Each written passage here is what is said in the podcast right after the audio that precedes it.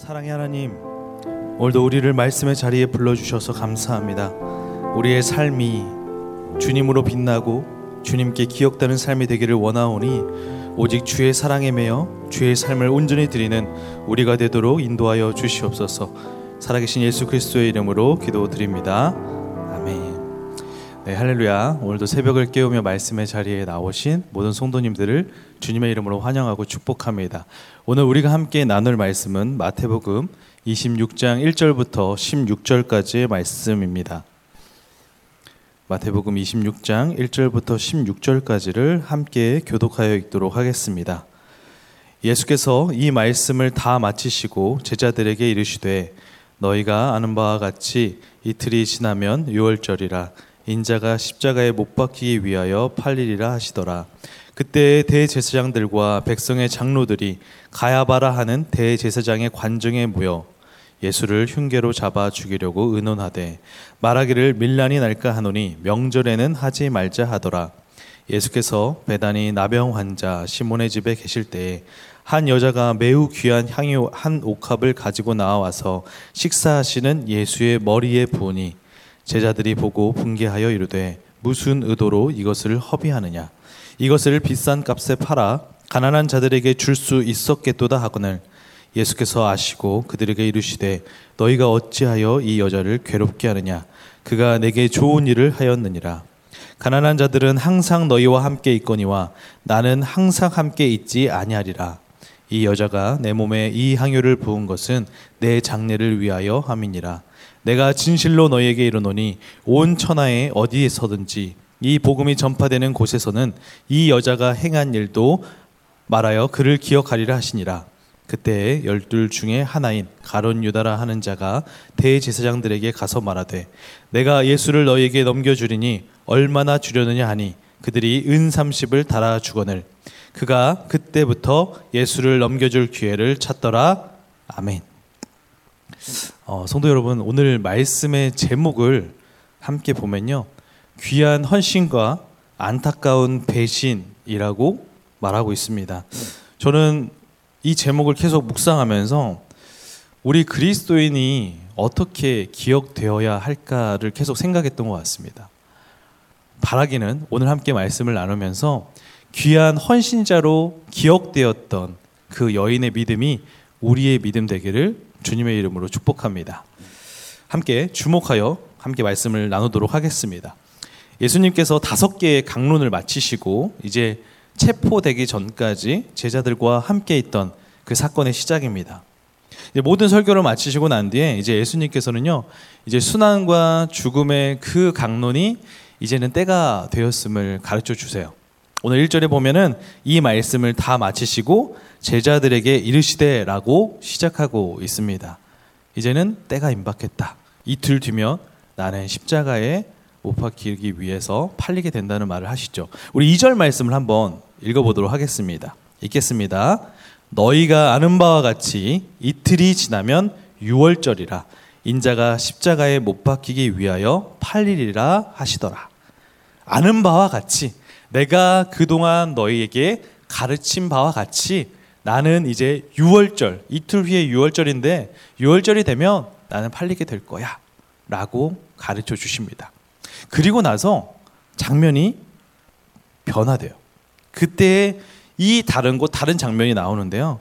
바로 대제사장들과 백성의 장로들이 가야바라 하는 대제사장의 관정에 모여 예수님을 잡아 죽이기 위한 흉계를 짜고 있습니다. 우리 5절의 말씀을 한번 읽어보겠습니다. 읽겠습니다. 말하기를 밀란이 날까 하노니 명절에는 하지 말자 하더라. 이, 이 명절이 바로 6월절이죠. 그 당시에요. 예수님은 아직도 매력적이신 분입니다. 많은 백성들이 예수님의 기적의 사건들을 들었고 보았고 그리고 많은 이적들을 행했던 것들을 들었기 때문에 예수님이 자신들의 마을에 들어오고 예수님의 그 존재가 백성들에게는 아직도 매력적인 존재인 거예요. 그런데 6월절이라 하면요. 예루살렘의 어, 이스라엘의 가장 큰 명절 중에 하나였기 때문에 예루살렘에 많은 백성들이 모이기 시작합니다. 그 당시의 통계상 6월절이 되면 예루살렘에 평상시의 백성들보다 약 4배에서 5배 가량의 백성들이 몰려들었다고 합니다. 그러니까 대제사장들과 많은 장로들이 봐도 혹시 그 백성들이 많을 때 아직도 그들에게 매력적인 예수님을 체포하려고 할 때 밀란이 날 수도 있는 거예요. 폭동이 날 수도 있는 거예요. 어떤 위험을 감수하고 싶지 않은 거죠. 그렇기 때문에 이 명절에는 하지 말자라고 말을 하는 것입니다. 근데 2절과 5절의 말씀을 보면서 결국 어떻게 됩니까? 6월절에 예수님께서 붙잡히시죠. 저는 1절에서 이 5절의 말씀을 보면서 결국에는 지금 자신들이 계획을 하고 막 많은 토론을 하고 흉계를 짜지만 이 시간표가 누구의 시간표냐? 바로 하나님의 시간표임을 알게 됩니다. 결국 그들의 흉계에 그들의 작전에 그들의 계획에 예수님께서 그냥 수동적으로 끌려가신 것이 아니라 이 십자가의 죽으심, 십자가의 사건은요, 하나님이 계획하셨고 예수님께서 순종하신 사건입니다. 그렇기 때문에 우리가 이 십자가로 인하여서 부활의 영광을 누릴 수 있다는 거죠. 사랑하는 성도 여러분, 바라기는 우리 그리스도인들, 하나님의 자녀들이 하나님의 시간표에 순종하는 믿음의 훈련이 되기를 소망합니다. 이 5절 이후에 일어나는 이 귀한 헌신과 안타까운 배신도 결국 하나님의 계획, 하나님의 시간표 속에 있는 거죠. 그러면서 6절의 말씀에 다시 또 장면이 전환되고 있습니다. 예수님께서 베다니에 있는 나병 환자 시몬의 집에 머무시고 계십니다. 그리고 예수님께서 식사하시고 계실 때 한 여인이 귀한 향유 한 옥합을 가지고 예수님께 나옵니다. 그리고 도저히 이해할 수 없는 상식적으로 이해할 수 없는 행동을 하죠. 식사하고 계시는 예수님의 머리에 그 향유 옥합을 다 부읍니다. 사실 어떻게 보면은 이해할 수 없는 일이에요. 그런데 마가복음에 보니까요, 이 향유 옥합은 또 어떤 옥합이었냐? 순전한 나드향이라고 말하고 있는데 이것은 그 당시에 인도 산지에서 수입하는 굉장히 값비싼 옥합이었다고 물건이었다고 합니다. 근데 유대인들의 식사 시간에 이런 일들이 펼쳐지고 있는데 우리는 상식적으로 이해할 수 없지만 그 당시에요 귀한 손님에게 그 비싼 기름을 바르는 행동 그리고 그들에게 존경과 어떤 공경을 하는 모습이 있었다고는 합니다. 그러나 이 순전한 나디향의 기름을 쓰는 적은 거의 없었다고 해요. 그 당시에 이 여인의 행동은 그렇기 때문에 유대인들이 봤을 때 이해할 수 없었던 행동이었다는 거죠. 그렇기 때문에 이 제자들이 어떤 반응을 보이고 있느냐? 우리 8절에서 9절의 말씀 읽어보겠습니다. 읽겠습니다. 제자들이 보고 붕괴하여 이르되 무슨 의도로 이것을 허비하느냐? 이것을 비싼 값에 팔아 가난한 자들에게 줄 수 있었겠도다 하거늘. 이 순전한 나디야, 이 향유 옥합의 가치는 얼마였을까? 마태복음은 그냥 값비싸다라고 말하고 있지만 이 요한복음을 보니까요. 이 향유 옥합이 약 300데나리온이었다고 말하고 있습니다. 그 당시에 노동자의 하루 품삯이 1데나리온이었던 걸 보면 1년치 연봉에 해당되는 금액이었음을 볼 수 있고 그렇기 때문에 굉장히 값비싼 물건이었음을 우리가 볼 수 있죠. 예수님께 어, 이 여인이 부었을 때 제자들이 어떻게 말해요? 먼저는 감정적인 마음이 나오죠. 분개하였다. 라고 말을 하고 있습니다. 그리고 행동하죠. 이것을 왜 허비하느냐며 꾸짖죠. 그리고 또 가장 큰 요인으로 비싼 값에 팔아 가난한 자들을 도울 수도 있었지 않냐라고 말해요. 저는 이 장면을 보면서 좀 제자들이 어, 상식적이지 않은 또 행동을 하고 있는 것은 아닐까라는 생각을 해봅니다. 왜요? 이 향유 욕합은 여인의 물건입니다. 여인의 소유예요. 사실 그 사람의 소유에 타인이 이래라 저래라 할 수는 없는 거 아닌가라는 생각을 했는데요. 제가 연구하다 보니까 그 당시의 유대인의 문화를 보니까 사실 주변의 가난한 자들을 돕고 가난한 자들을 도와주는 일이 너무 상식적인 일이에요. 특별하게는 6월절이라는 대명절에는요, 도움이 필요한 이들을 돌아보고 자신이 가지고 있는 것으로 도와야 하는 것이 어떻게 보면 굉장히 유대의 문화상 당연하고 너무 합당한 일이었다는 거죠. 그렇기 때문에 지금 이 제자들의 모습은요, 상식적으로도 볼 수 있는 것입니다. 그런데 이 제자들의 평가는 허비라고 말하고 있습니다.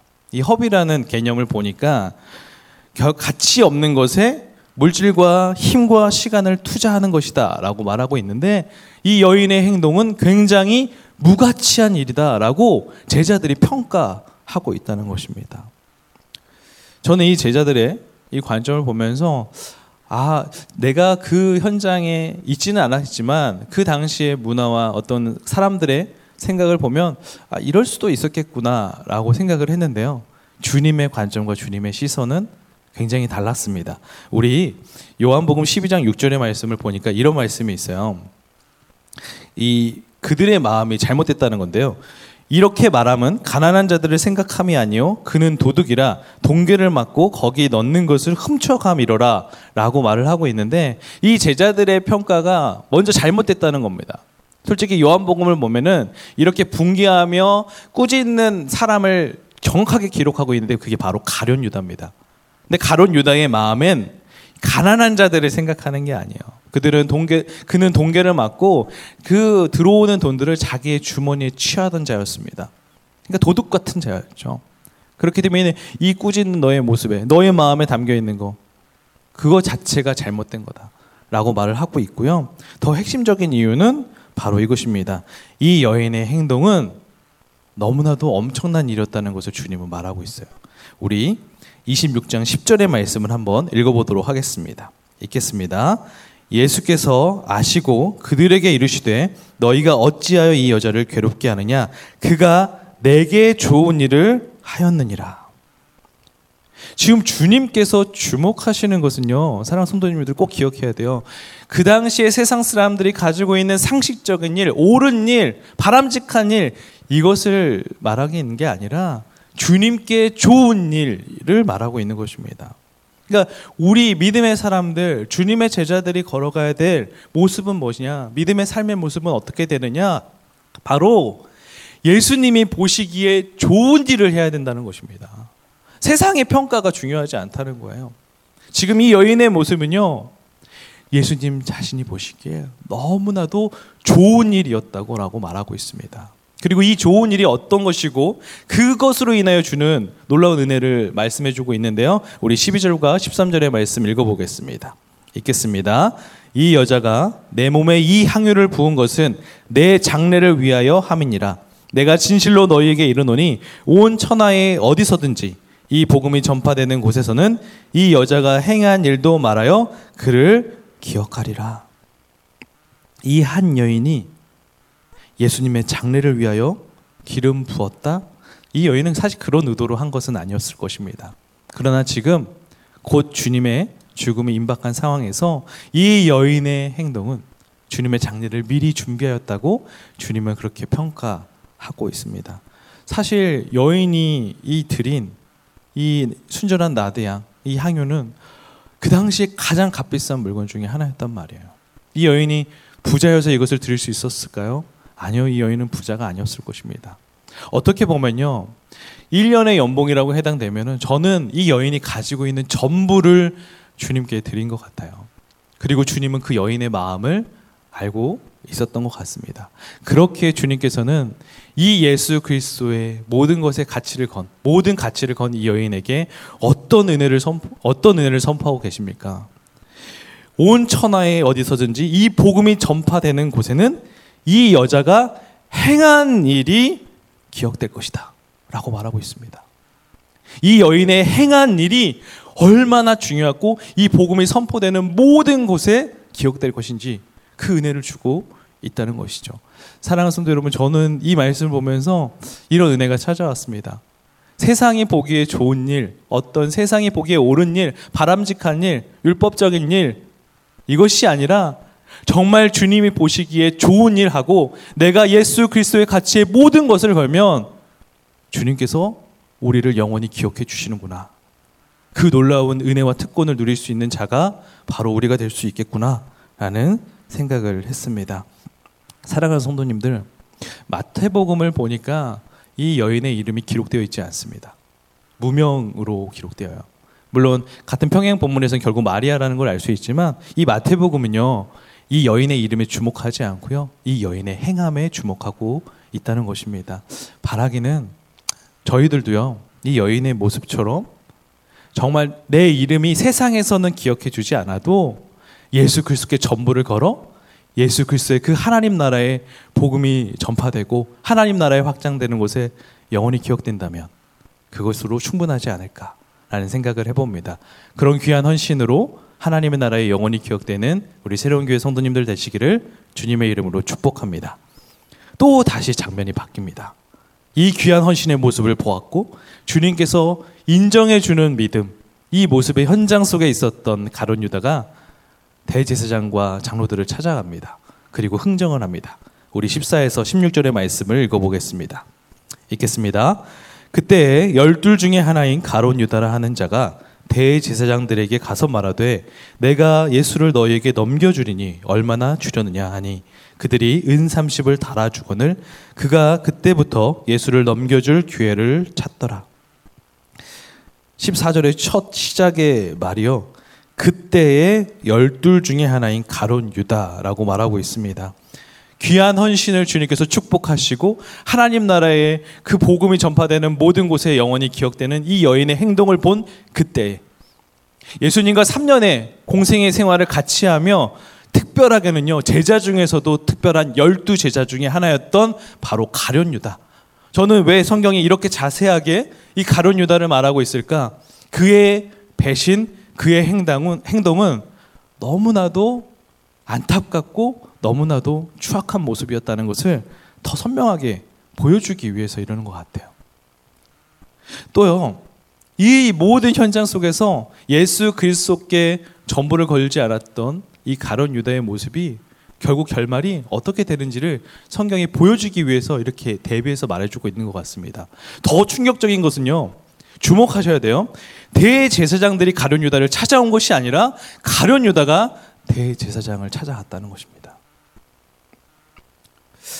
이 마태가요. 또 유일하게 이 평행 본문 중에 예수님을 배신한 대가로 받았던 돈의 액수를 정확하게 명시하고 있습니다. 바로 은 30. 이은 30은 어느 정도의 가치를 가지고 있었냐? 이 출애굽기를 보니까요. 노예 한 사람의 값이 은 30입니다. 세상의 어떤 것으로도 비, 교할수 없고 절대 대체할 수 없는 예수 그리스도의 가치를 고작 노예 한 사람의 가치에 팔았던 것이 바로 가론 유다. 그렇기 때문에 예수님은 이 가론 유다의 인생을 귀하다 여겨주지 않고 기억해주지 않으세요. 그리고 이 가론 유다를 어떻게 평가하고 있습니까? 차라리 태어나지 않았으면 좋았을 사람이라고 말씀하죠. 여러분, 성경은요, 아무리 예수님 곁에 있고 예수님의 기적을 보고 예수님의 놀라운 은혜를 누린다 할지라도 예수님의 참 사역도 모르고 비전이 아닌 야망의 눈이 멀고 결국 그 예수의 가치에 전부를 걸지 않은 사람의 모습은요 배신자의 낙인이 찍힐 수밖에 없다는 것을 주목하게 하는 것 같아요. 그리고 저는 이런 생각도 들었습니다. 이 교회가 결코 안전지대가 될 수 없다는 거죠. 우리가 아무리 교회 예배 현장에 있다 할지라도 주님과의 인격적인 교제가 이루어지지 않고 주님의 십자가의 의미를 알지 못하고 십자가의 죽으심과 그 부활의 영광을 제대로 깨닫지 않는다면 참 복음의 의미를 나의 마음에 온전히 새기지 못한다면 이 가룟 유다의 마음이 어떻게 되죠? 예수를 팔 마음을 사단이 주었거든요. 우리 역시도 그 사단에게 우리의 마음이 조종당할 수도 있겠구나라는 두려움도 찾아왔던 것 같습니다. 성도님들 그렇게요. 우리는 예수 그리스도의 십자가를 다시 한번 제대로 찾아봐야 됩니다. 십자가에 우리의 시선을 온전히 주목해야 됩니다. 그리고 주님께서 왜 우리를 위하여 십자가에 죽으셔야만 했을까? 그리고 그 이후에 사흘 만에 살아난 부활의 의미가 부활의 영광이 우리에게 어떤 가치가 되고 있는가? 그리고 이거예요. 예수 그리스도께 우리의 전부를 걸어야 됩니다. 그래야 주님은요, 우리를 기억해 주시는 것입니다. 오늘 귀한 헌신자와 안타까운 배신자가 대비해서 등장하고 있습니다.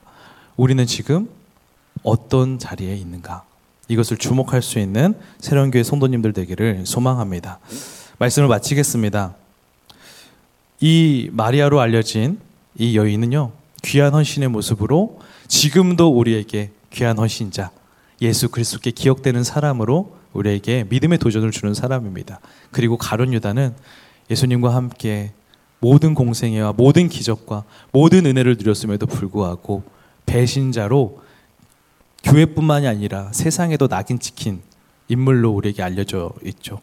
오늘 다시 한번 이 두 사람의 모습을 보면서 나 자신을 주님께 전부 드려서 주님께서 인정해 주시는 가치 그리고 세상이 우리를 알아주는 것이 아니라 하나님 나라에서 우리를 알려주는 귀한 헌신자로 기억되고 그런 축복과 특권을 누리는 새로운 교회 성도님들 되시기를 주님의 이름으로 축복합니다. 기도하겠습니다. 사랑의 주님, 오늘 귀한 헌신과 안타까운 배신이라는 주제를 보며 우리의 신앙을 점검합니다. 우리의 삶의 방향을 조정합니다. 오직 예수 그리스도 그분께 우리의 전부를 드리기 원합니다. 귀한 헌신으로 하나님 나라의 영원히 함께 기억되는 우리의 삶이 되도록 인도하시고 지켜 보하여 주시옵소서. 그렇게 하실 주님을 기대하며 살아계신 주님의 이름으로 기도드립니다.